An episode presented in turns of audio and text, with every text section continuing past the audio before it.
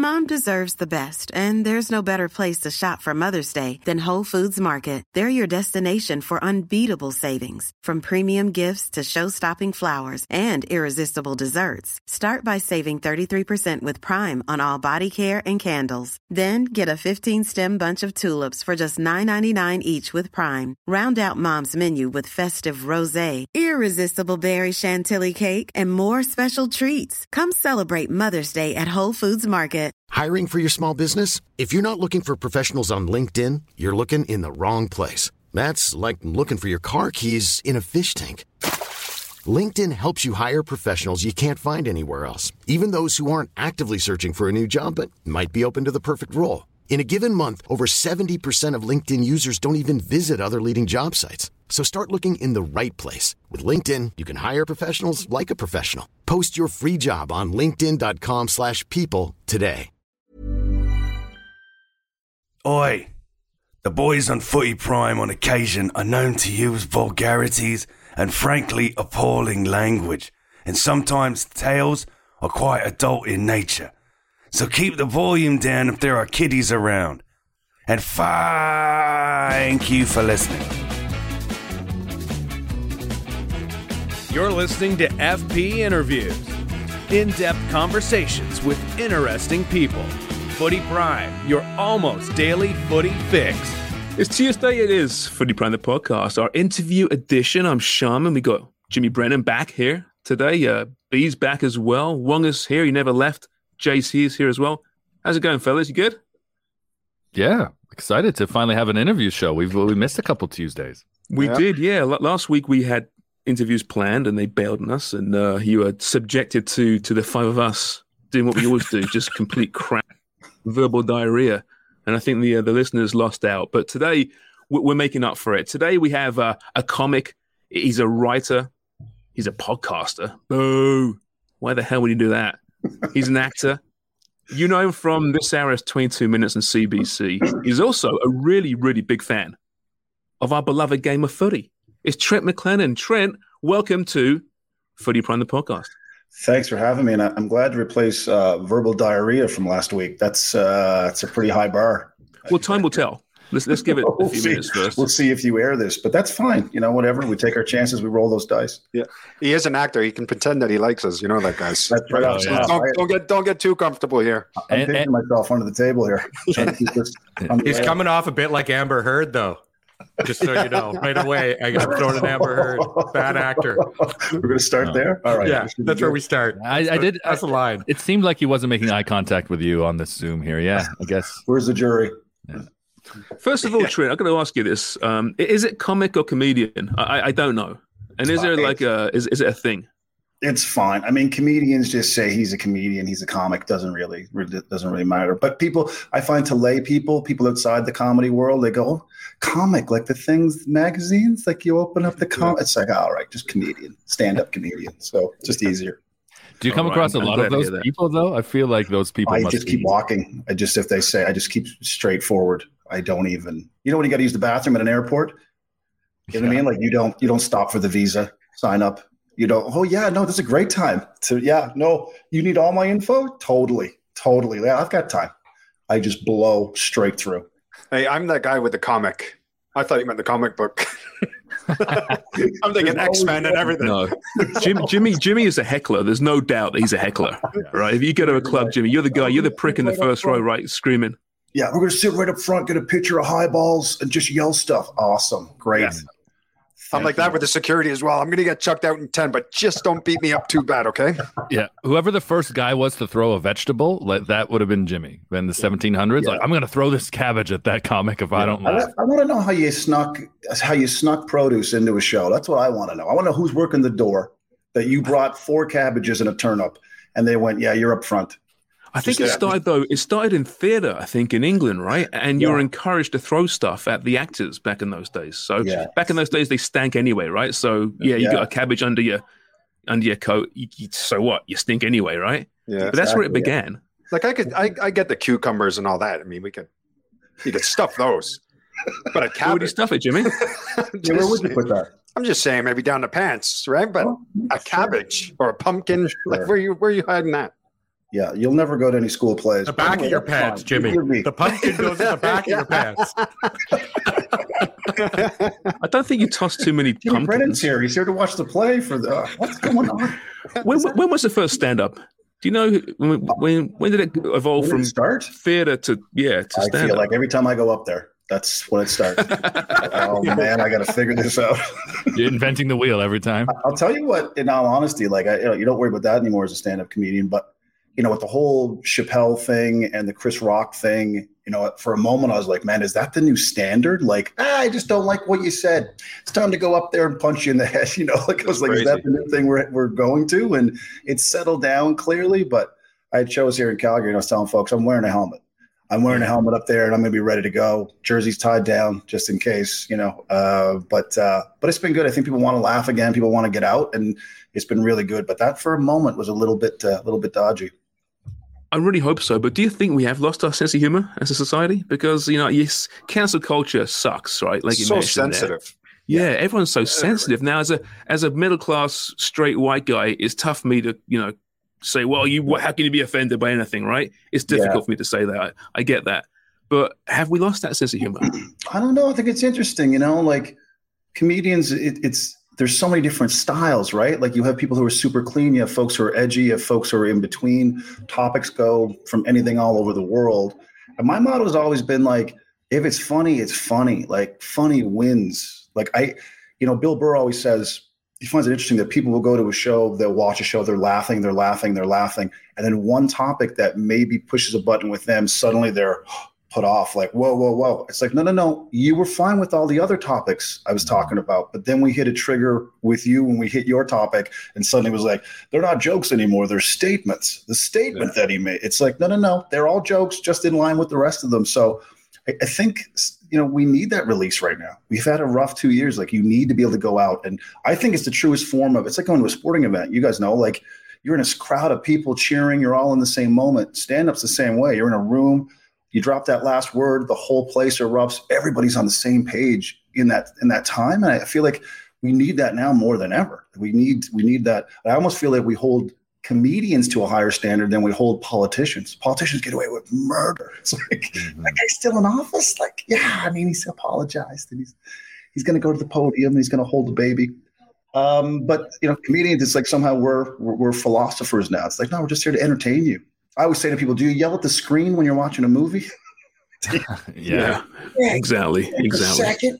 It's like, nah, he's playing a character. He's playing a role. Stand up's pretty much the same thing. In fairness, to Yeah, so- there's a few theaters where you probably uh, you, you'd be hard pressed to find a place where they're not yelling at the screen. yeah, exactly. Do people still go you're to watching. theaters anymore? That's another Seems question. Do people go to I watched uh, Ricky Gervais uh, Super Nature this this past weekend, right? And he just he just doesn't give a shit, No. right? You know, he, he says, you know, if you're offended, you're you're choosing to be offended.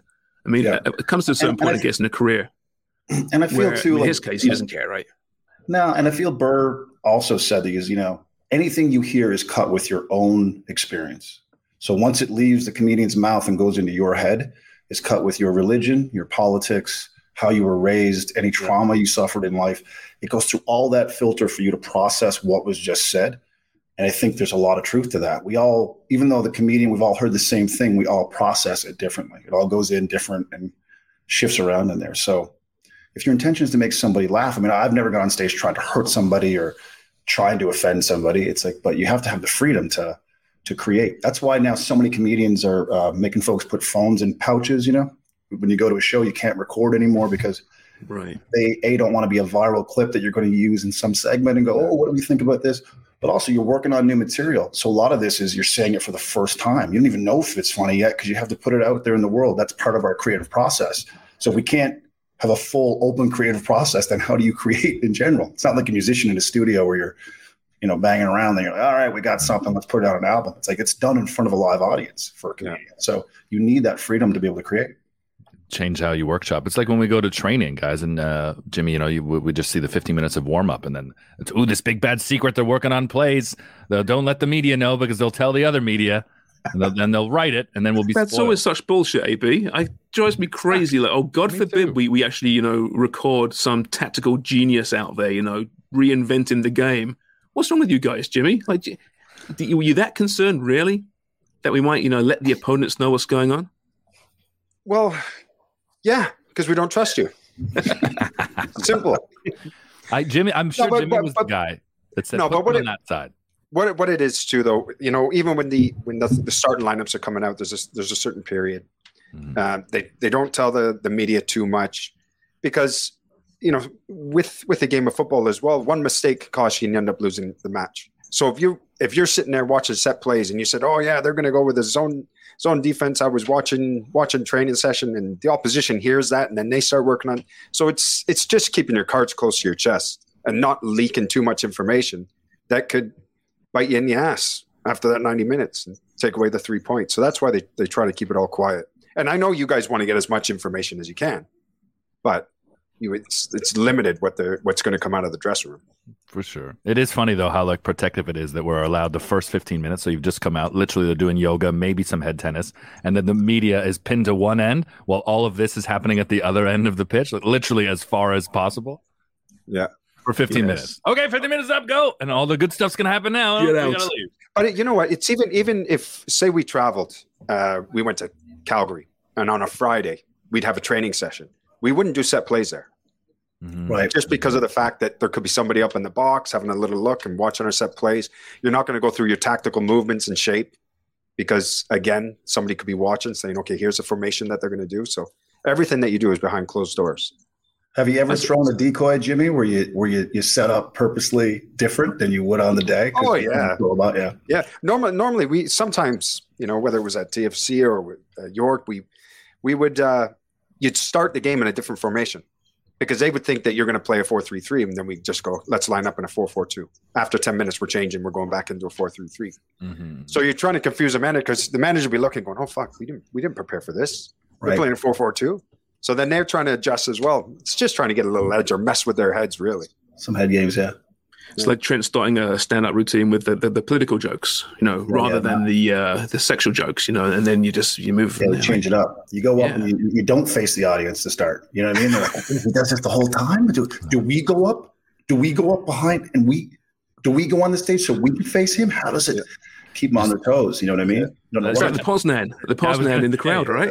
Trent, I got a question for you. When Yeah, you yeah. get up on stage, like I can only imagine the rush that you get and how nervous you you would be being solo, just staring at all these people. yeah, yeah. And have you ever had your first joke and you went, "Oh my god, they're not laughing. I'm in trouble here." Oh, I'll tell you, you're gonna love this story. So Gerry Dee is a good buddy of mine, right? Yeah. So we were we were doing a show here in Calgary, and I was I don't know I was about six seven years into it, and uh, it's a big deal. I'm opening for him. We're at the Jack Singer concert hall. It's 2,500 people sold out.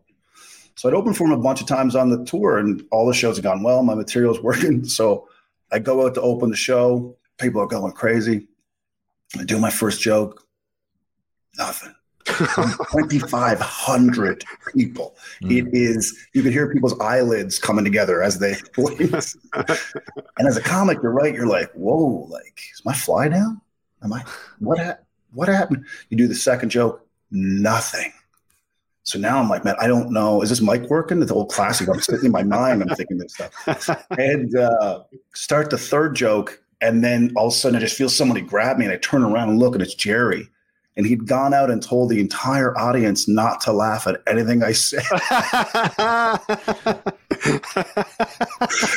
Oh, dude, I was. I was That's like, amazing. Son of a.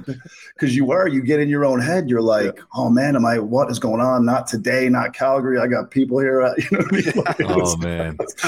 uh, but it's funny. I, I always tell new comedians like you want to start with your best stuff. You know, it's like it's like when I played, it's like you want to make the first pass, you want to get the first tackle in, you want to you want to establish yourself early, and and you start with your strongest stuff generally. But I mean, now many years doing it, you could talk about you know your travel day today, or it's, it's not necessarily something you've rehearsed. It's just something in the moment that you kind of ease into your stuff as you go. But I, I treat it like I did when I played. Like I was thinking about today like you know you get to the pitch early and you'd walk around and see what the surface is like. And i played left wing a lot. So it's like what's the what does it look like visually? And like what are the what's the depth and how long you know? I do the same things as stand up i get to the stage. I want to get there early before the crowd gets there. I want to get on the stage see how wide it is how long it is what the lighting's going to be like. Like I want all that familiarity before I get up there. And uh, so then on the when it's time, it's like you just go up and you feel like you're somewhat home already, you know, because so I, I still use some of the same things I used when I played, you know. Do you do you still sense like when you play football? Do you still sense straight away the energy of, of the audience, whether they're going to be a, a, good one or a bad one, and do you feed oh, off that? Yeah, yeah. Because you, I feel like I tell the audience all the time, we're judging you just as much as you're judging us. You know, like we, I, I watch people walk in at a comedy club, and you're like, oh, that table's drunk. Oh no, is that a stagette? Oh Jesus, oh Christ, they're gonna want attention. Uh, you know, it's always they're always thinking that stuff. So, and you know when there's a buzz in the room when they're really, really excited, you're like, oh, this is gonna be awesome. If it's really dead and no one's really chatting at all, it's kind of dull. You're like, oh, it's gonna be uphill tonight. So you're always judging those things and taking in that data. I think even but I think it's the same thing you did when you played soccer. You know, it's like, uh, what, what do we got here today? What are the what cards are stacked against us? You know. I don't know if you know Trent, but you're actually in the presence of Canadian football, university football greatness uh, of the Vanier Cup variety. Producer Dan Wong has a Vanier Cup ring that he tells us about quite often. Most oh, shows actually. Do you break that out at parties? Is that the? the no, I, yeah, right. I, unfortunately, I put it on my penis. It. It's in the case. I'm going to get it. oh, fellas, don't leave, fellas. Oh, it's down I wrap there. it around my. It's my cock ring. Um, it's down there with the cucumber. That's right, and the potato at the back. Honey, did you make a salad? Oh, my ring was on the. I'm getting ready for jail, Trent. I'm getting ready for jail. What is that? How the hell did that fit on there? It's oh, tiny. Sorry. So I was gonna. What What are the That's things? The size of the cucumber you used? it was a what, pickle. You better be taking this one to CIS because that's where I was going. To no, it, it's close. But one of the things I was going to talk about, sorry, B, is or ask Jimmy, Dicchio, and Craig. We always talk about the worst places to play, right? And Millwall is the seems to be the EPL version of where Where's your worst place to play? And it doesn't have to be that. It can just be, hey, the crowd was shit. I don't want to throw you, uh, you know, in the in the uh, under the bus. But where would, did you have a horrible experience? You can say Regina. It's fine. Regina was usually pretty good because they were they just were. The thing about Regina would be uh, at this gig we used to do at a I think it was called Parktown Hotel or something, and it was uh they would serve pitchers of highballs like rum and coke in a pitcher and vodka seven in a pitcher. And the show would start like 9.30 and the doors would open at 7 so no. i'm the last on. So by the time i get on these guys are marinated. These people are absolutely liquidated. They're just totally like they've been pounding highballs pitchers. Like just so you're like oh i got to get these guys early or this is a dogfight right? But my favorite story to tell about awkward shows is i got asked to do a housewarming once and I'd already had a gig that night. I didn't need to do the housewarming, but my agent's like, "Oh, it'll be good. They, they're really excited. It's it'll be fun. If you want to do it, the money's not too bad." I go, "Okay." So I contact the guy who's having the housewarming, and he says, "Yeah, it's going to be a surprise.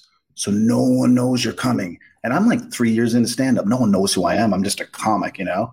And uh, so I show up at this guy's house. He goes, "Yeah." He texts. I text him. I go, "I'm here. Yeah, I'm here." He goes, "Go around to the back door." Go around to the back door. So I go to the back door. He opens. He goes, All right, no one knows you're going to be here. So I'm going to put you in the bathroom. And then I'm going to come down and get you out of the bathroom in about 15 minutes. and as I'm saying this, I understand it's insane, but this is a young comedian trying to make his way here. So I'm just standing in this guy's shitter, just looking around at his meds and just whatever. I'm like, what am I doing here? Why am I in a strange man's bathroom on a Friday night? So anyway, 15 minutes later, he comes down and goes, okay, we're ready. Let's go. So he walks me down to their uh, kitchen, living room area, and it's just 10 folks sitting around an island drinking wine, eating cheese. And then I just come out of the bathroom in my sock feet. Hey guys, I was at the mall the other day. you guys like Burger King? And I'm just, and they're like, what the fuck is he? How long has that guy been in the shitter? And who is he?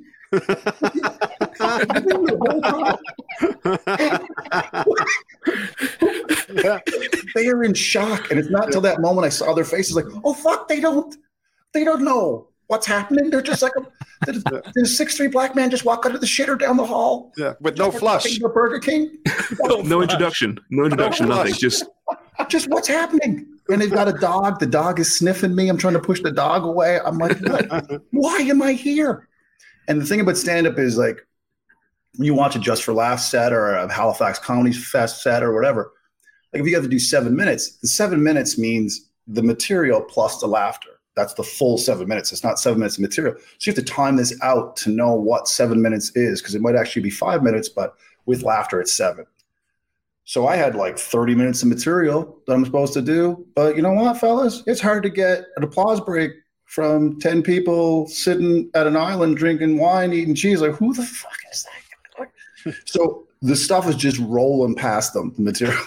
so these 30 minutes I had shrunk down to about five minutes. And now I'm doing my closer at five minutes. Like, all right. Thanks. and I just walk down the hall to put my shoes on. And the guy who hired me is standing over me. He goes, Yeah, what you guys do is pretty tough. and then Gerry Dee came out.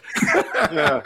It felt it felt like a one night stand. Like you're gonna call me, right? You're gonna I'll show myself. That's that. tough. It was just the oh, it was the worst. I drove home. I was like, I got to shower. I just got to get to Yeah. wash this off me. Just yeah. It's so that was uh, that's the ones you do when you're starting out, where you're like, man, you know, you.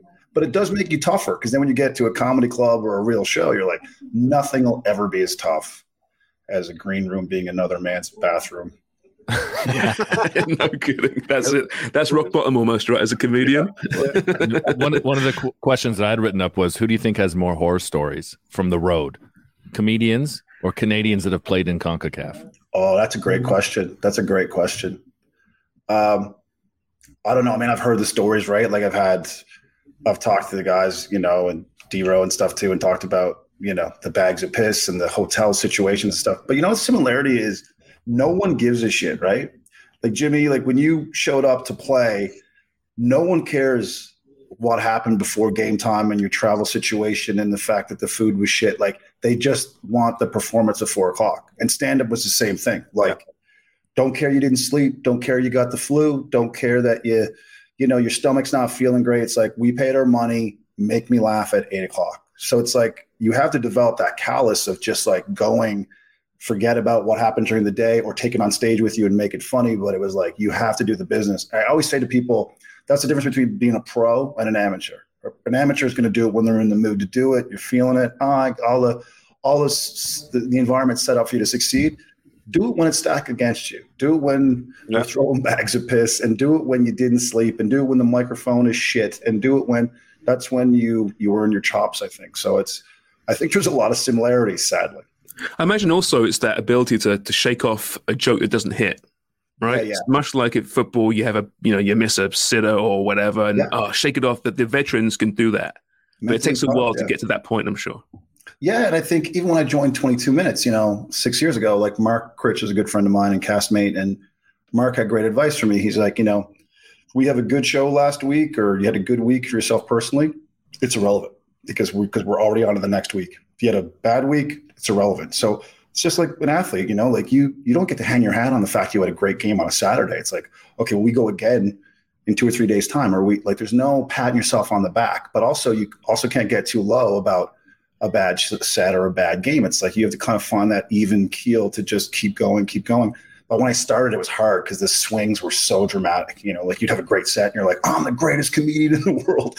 And then you'd eat your shit. You're like, oh, Jesus, I should be an accountant. Do you know what I mean? Like you just, the swings were so drastic. So it's, it's about just staying even keeled, learning, taking data in from everything that happens too. Like if you had a rough night, why did you have a rough night? Like, what was it about that? How did you start the set? How did you finish it? Did you lose confidence at some point up there? Did you were you nervous? Whatever it is, you can always take data from it. And uh, so I try and use those same principles. Interesting, man. Um, yeah, this hour has 22 minutes. You're going to season 30, right? This has been Yeah. running for 30 years. Great political satire. Did you find that the last few years, like the Trump era, you've been on for six seasons, as you said, like, was it harder because what was happening in real life was so unbelievable? And normally Yeah. that would be funny. Was it must have been harder, I feel like, to, to cover politics and try and make it funny in that style.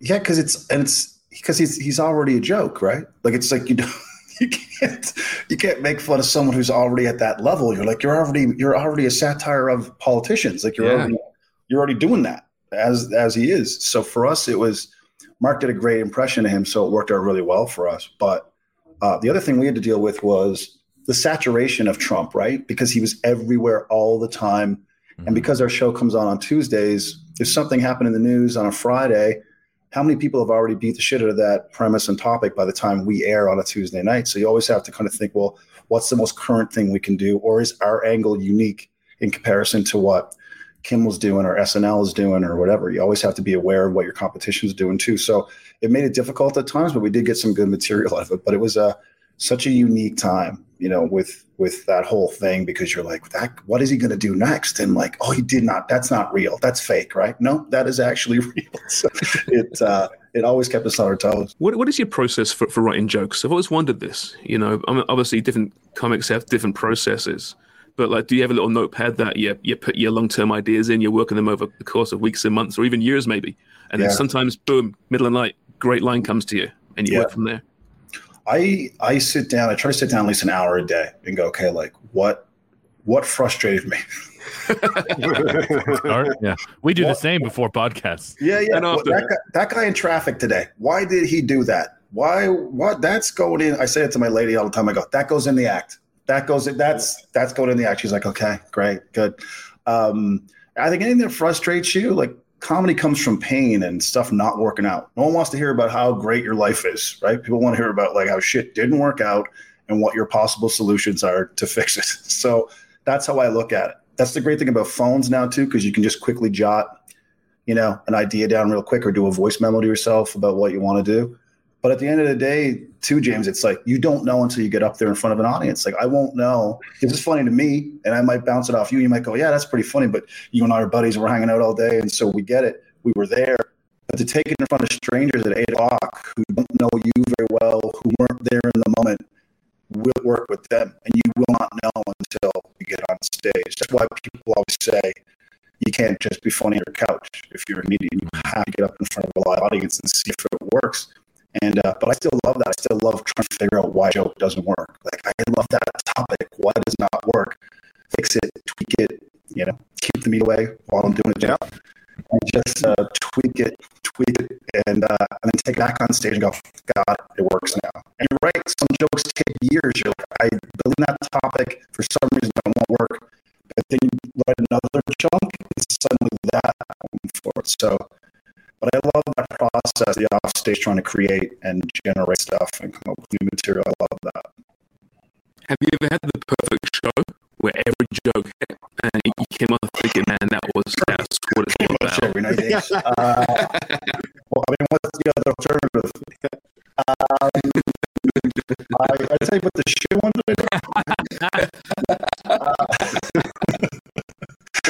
I, uh, you get this like you raise an eyebrow and they're like, oh my God, like you have in the palm of your hand. Mm-hmm. And I was talking with this with a friend the other night. It's like riding a wave and you're like, oh shit, I'm almost almost to the beach. I just gotta I just gotta hold it. Just don't misstep. Just don't misstep. And you feel that when you're on stage sometimes that it's just it's just like there's a magical night. There's something in the room that just is is above normal tonight. Uh, but because you're a comedian and you're self-deprecating in your mind, you're thinking, "Ah, that audience was too easy. There's no right. way I'm that funny." Yeah. so you're always beating the shit out of yourself at the same time. But but those are special nights, you know, like where you just feel everything goes. They're with you from the get-go, and uh, and uh, that's why you love doing it. You're a big sports guy, obviously. You played uh, at Memorial, so you've played competitive at high level. Which is the easiest sport, though, to work into comedy? And which sports fans are the most sensitive? Do you think? Oh wow! Because even in what we do, it's like, huh? I can take some shots at Arsenal here, but there's a threshold where then it becomes I'm getting hate tweets for months. Uh, I can't go to Newcastle anymore because I made one joke like on Twitter. Wasn't it Palace for you, B? Isn't it Palace fans hate you? There's one Palace fan who's a twat, but yes, okay. Newca- Newcastle's the new hate. They they okay. hate me. I, Why I is that? Geordie hate because the bone saw jokes. No, I made some tweet. No, I made some comparison to them, you know, wanting to believing that they were going to sign Messi. What I did, I thought it was being clever, and it was. I wasn't actually taking a shot at Newcastle fans, but I had taken uh, just Googled sad Newcastle fan, happy Newcastle fan, and I put this contrasting, you know, like reality versus expectation type tweet, and uh, one of the fans in the photo like replied, and then I must have had a thousand replies and uh, it was it was good for the impressions, Wonger. It was one of those good stat days. But yes, a lot of hate in Newcastle. so we're not doing that uh, guys trip to Newcastle anytime soon. Is what you're saying? Yeah, oh no, and- no, no, we are. We're going. All the more reason to now. yeah. You're putting your shirt on him with Dunlop written on the back and just throwing him out. And B, I would direct you to keep tweeting stuff like that if it's good for impressions. yeah, get to the, You could be to the most hated right? guy at our podcast. It'd be perfect. Oh, that's pretty close to it. Um, in terms of your question, I like to beat up on baseball, right? Because I just Mhm. think anybody could play baseball. I think I, I- this is here's a topic.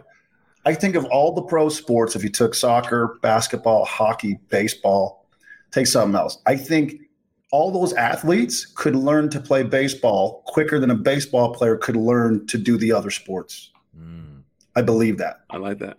Like, I don't think I don't think a baseball player would quickly fit into the NBA or the NHL or go into the Premier League or CPL, MLS, whatever. I just don't think they'd transition. They're not even in shape. Yeah, This they would have a they would have a hard time on the bench eating. That guy's eating while he's playing. That's not an athlete. Is that guy? Is that guy chewing tobacco? I I paid money to watch this. Can't be here. I can't be here. I can't. I'm not going to be here. So I, I, love beating up on baseball. Like like sure, surely there's an issue as well when you swing a bat and your belt pops. That's like going to be there's got to be a point where you say, okay, like I, I got to stop this Do they even have a nutritionist, Jimmy? Do they even have a guy who's like, guys, all right, we're going to do the hot dogs are going to be protein, all protein dogs. Let's. They had to draw lines to show them where to run. For Christ's sake, it's first base. You've been doing it since you've been nine. Just run. Hey. I'd like a. I'd like a, an air. I'd like a. Guide. I, I agree, and I think any any sport where the manager wears the same outfit as the players. That is ridiculous, right? There, there, there's an age limit where you shouldn't be wearing those anymore. All right. You don't Like have a imagine Steve, one? imagine Steve Kerr, Steve Kerr with his like Golden State jersey on, short socks. Why- Imagine Darryl Sutter at a Flames game, full helmet, just standing behind the back. Wasn't it Sparky Anderson, guys, up, the old John, geezer for Detroit B? Sparky Anderson was about 85 years old and still Yeah. trotting out in those bag pants. Oh, he looked ridiculous. What are we doing? that was Like, great. What, what? And they play out four thousand games a year. I mean, is it anything you can play twice in a day? Double headers. Can you imagine the NBA like LeBron? You're playing two o'clock, and we got you again at seven. Now, today, yeah, yeah, you're playing again today. Get some tobacco, chew it up, get out there. so that's so that's the one I beat up on. Hockey's obviously fun because there's so many, like just the way they talk and communicate, and like you know, obviously we got to be better, and we know that, right? And so obviously, right, like you know, it's one of those things where you got to have a good shift and get pucks in deep, and I mean, obviously a lot of character in this room, right? So I mean, like all that stuff is just so it's just easy, low hanging fruit, you know. So, um, but I, I don't find fans either way of any sport. But I, that's the same thing I told you about Burr earlier with topics. People would be crying, laughing at everything, and then you might hit on baseball, and they're like. Actually, it's uh, like oh, we hit your sore spot there. Sorry about that. So, so uh, yeah, people get sensitive about their own topic. Yeah, those sports that are just cemented in tradition, right? They can't break out. Your, your, your buddy uh, Gerry Dee, I remember back in the score days, he'd do his Gerry Dee sports reporter bit, and it was just Yeah. amazing. And if I remember that the hockey players didn't quite know how to take him compared to No. other Yeah. sports. The guys Yeah. with personalities in other sports loved it. The NBA guys were all over it, I remember.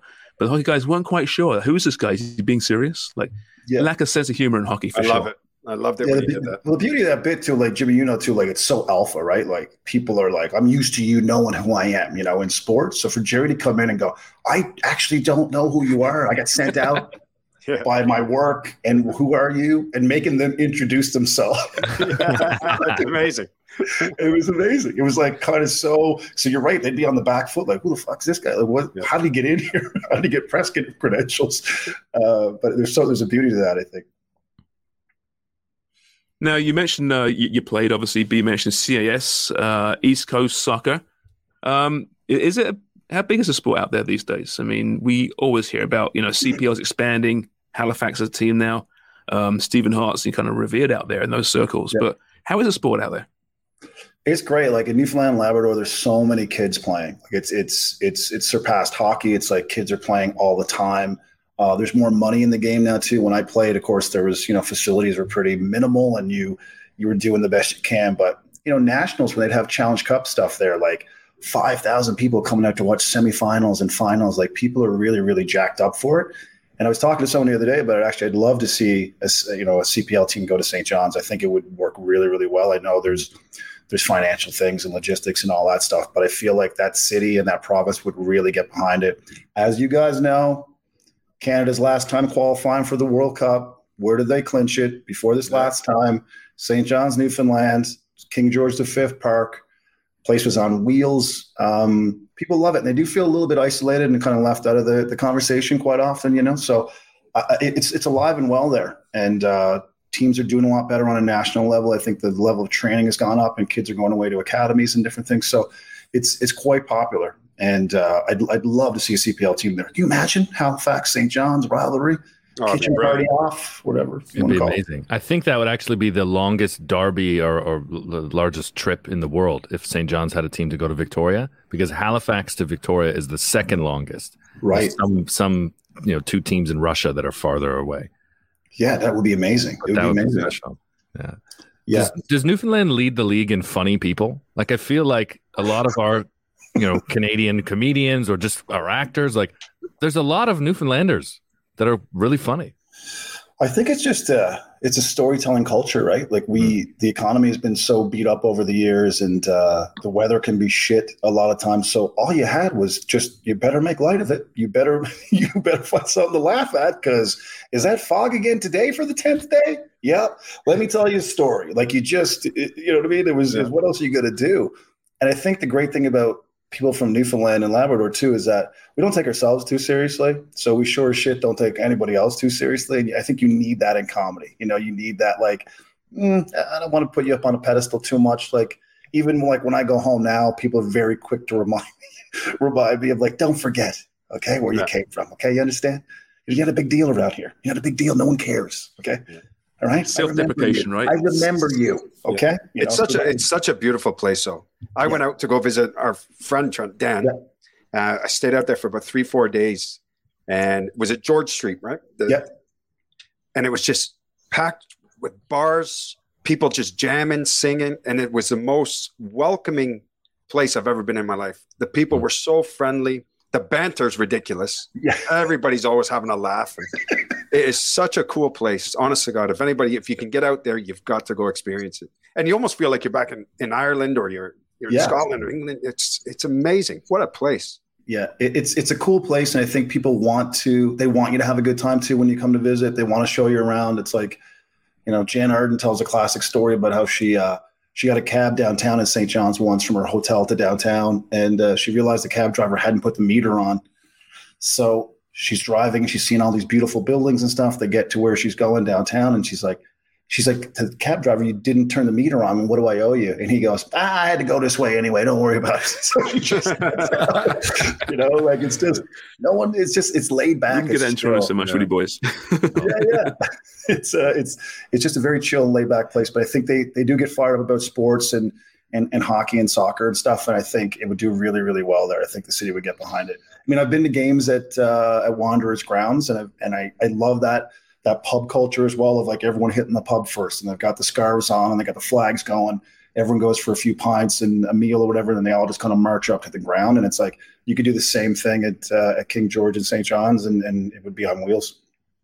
So Hey, is that how Trent, I've got. Uh, sorry, I've got just before I cut out, uh, just because I'm seeing my internet being weird.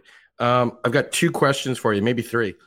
Uh, in your It'll be bathroom three. story, uh, yeah, it will be. In your bathroom story, Yes. was there any mention of gimp and a ball gag? That's number one. What? I like how that was your first question. Uh, Yeah, just as I was about to talk about Cavalry, this is where we're going. I going. find a question often tells way more about the person Oh, it does. that question. number two, what city was it? Did you mention the city? It was Calgary, yeah. Oh, it was Calgary. And the last one is what's this guy's address and number? This guy's address will be on my Twitter afterwards. You guys can pop by there. He's doing a festival this year. It's called the Shitter Festival, and you could all perform at the actual. To answer to your first question was no. Thanks for asking. And uh, Was it Darryl Sutter? Could have, you could have asked anything. Did he have Uh, Did he have Preparation H? You went with ball gag. Wow. Dan's going back to his cellar in a minute. Yeah, exactly. I just thought of Pulp Fiction. Downstairs. I just literally thought of Pulp Fiction. That ankle bracelet you have on, is that, do you have to stay in a certain geographic? There's a reason why it's via Zoom. It's because Dan can't leave his house. Yes. Between the I hours think we know uh, where he's going before my yeah. internet cuts out. You mean back to the old? Yeah, okay. down the well. Yeah, exactly. Put the lotion. B, you had a question there about Cavalry, B? Yeah, no, just like uh, Wonger's timing is just so beautiful. I love Wonger's timing with that. Yeah, I like we how you had it written. He had them written down too. Like I don't want to forget these. These are yeah. it's the follow up. It's the mid interview follow up. They love the ball yeah. gag joke. Was there a ball gag? No. Okay, thank you. Um, is uh, you're a season ticket holder for Cavalry out there, Spruce Meadows, and you were just describing the match day in Halifax. Is your Spruce Meadows match day the same? Oh, is it's it the insane. same atmosphere? Yeah, it's amazing. It's so cool. I mean, I, I don't know if you guys have all been, but it, it's that game day experience of when they open up the grounds and they have all the kiosks going and the food going and bands playing, and it's it's a full day, right? Like you can go there hours early, have some drinks, sit out in the sun, and it it's I couldn't believe it. I couldn't believe how amazing my first time there, but the whole game day experience. Kids are wearing jerseys, and there was nothing there. I mean, Spruce Meadows has always been there clearly, but this stadium, Atco Field, didn't exist a couple of years ago. Like they built a grandstand where the pitch is now used to be a big fountain where horses used to just jump and stuff around it. And I remember in 2019, it was the uh, Canadian Championships. Whitecaps were in town. Place is packed. Like it's it is just loud. It's crazy. And Tommy Wheeldon's a, a good friend of mine, as you know. And I'm sitting there in the stands, and as the teams walk out, and I go, "They did it. They they they fucking did it. This was there was nothing here a year ago, there, and we're now the Whitecaps are walking out, and we got a chance to. It was just it's a surreal moment to just be a part of that. You can build something from nothing, and uh, you know I'm a big soccer fan, so I was watching you know Foothills playing the PDL, you know, like a couple years prior, and see like the progression of Tommy in general, but also the club and the core they took to go into Cavalry FC. I was like, they've built this. They've built this from nothing, you know, and to go there and see the the foot soldiers going nuts and the flares and the flags and like I said, kids wearing stuff and the hats and jerseys. It's like it's a cool, cool thing. And I'm a Man United fan, so like I've had shit to cheer about over the last bunch of years. So like to have an actual club in your city now that you could actually get behind and and they're doing their thing and they play good stuff. I was like, man, this is heaven. Beers, sunshine, your club's good. Come on. And there's more chance to Let's go. There's more chance to see Calgary win trophies this year than, than United as well. So that's Oh yeah, positive. Say, say that again. That's actually quite accurate, James. Quite, quite accurate. I'm just tired of that shit show with United. It's just like, what are we doing? It just I know. burn it to the ground and let's start over. You know. So Are you? Uh, I'm going to ask you because Bees, are are you? Uh, are you a pro Ronaldo at United guy? Are you a? It's time to leave Ronaldo. Should never I, come back. I back. think it's time guy. to go. I think that was a. Uh, I think that was a safety move. If I'm honest, it was a life raft at a time when that ship was sinking, and it was like, well, we're bringing this guy back, huh? You like this guy? Remember this guy when he was younger?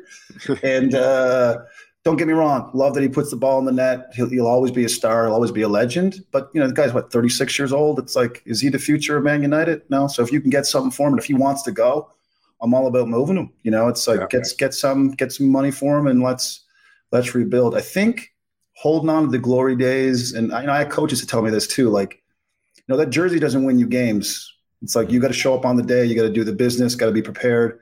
I think there's way too much of holding on to the glory days and the class of '92. It's like these players have to build their own legacy, and they have to go forward and fight their own battles and get off social media and worrying about all that other shit and go and do the business and win games. And you don't do that by looking backward. You look, do that by showing up in the day, do the business, and you build your own legacy. And I think Ronaldo has his legacy. It's like it's time to move on and let's go forward and let let someone else create their own.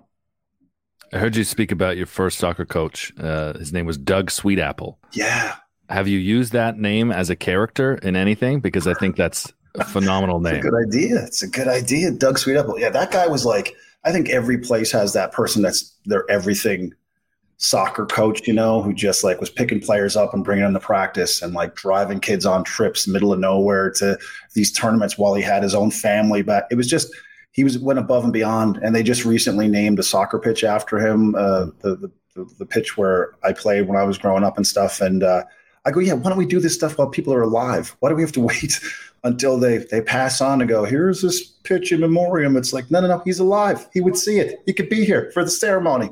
Mm-hmm. You know what I mean? So they did it, which I think was long overdue. And uh, yeah, he was a big part of my life, just about you know the work ethic and like showing up every day. And you fail and you lose and you get up again the next day and you go again. It's like those are invaluable lessons to me as a as a young person. So I owe him a lot. Yeah, the people that lay the foundation for the sport in this country. You know, you, you mentioned Tommy before as well. You know what he's done for the game in this country, the ambassador he's he's been. Um, I think we're we're in pretty good shape in many regards. Uh, Trent, listen, this has been a lot of fun. Thank, thanks so much for doing this. It's, it's this been great. Guys, I mean, I've I've done a lot of big things in my life, and I got to say, this is nowhere near that. But they, these, this is still, this was this was up there. This was, uh, you know, the shitter one. She's just above that. She's just above that, and it, uh, which is good. I mean, you don't want to be below that one. That one's and, the, and we have a bull gag here as well. So. Yeah, just the fact that you used the term shitter. I know exactly where you're from, brother. Exactly. oh God! If you have any more great questions, Dan, write them down. Oh, look, that, that's uh, Trent McClellan part two. Yeah, exactly. Uh, Email next me. quarter. I'll get back to you. Yeah, no, that Trent, great, Trent v. Dan. Oh, that'd be all right. Yeah, enjoy that. It was great, man. I, I, appreciate you guys having me on, and uh, all the best with the podcast, man. It's fun to listen to it too. So keep going. Thanks, Thanks so much. That's Thanks, Trent McClellan. Uh, and this has been Footy Prime, the podcast. Uh, thank you, everyone, for joining us. We're back on, what are we, Wednesday today? Tuesday? Back tomorrow night, I guess, right? Yeah? Is today Tuesday? Today's Tuesday. Tuesday. The holiday yeah. throws you off, eh? It always throws me off. Yeah, this one confuses me. Holidays, so, yeah, we're back tomorrow night. Holidays are for other people, not for people that work in media or sports. Yeah, no kidding. Like this 15 years, I just just a giant inconvenience. So I try to go to the grocery store on Friday because I forgot. Idiot. Friday night, you're spending your night in the grocery store. No, it was the afternoon. I was, but oh, I just right. Didn't know why it was closed. It sounds like quite the July the first. Had a boy. Well, listen, everyone. Thanks so much. We're back tomorrow. That's Wednesday. Uh, subscribe, like us, and uh, please keep buying newspapers. Cheers for listening.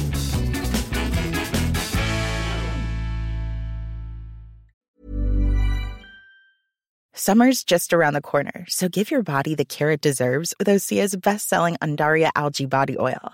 Created by infusing Undaria seaweed in barrels of botanical oils, it leaves skin silky soft and glowing. Plus, it's clinically proven to improve elasticity and deeply moisturize without feeling greasy.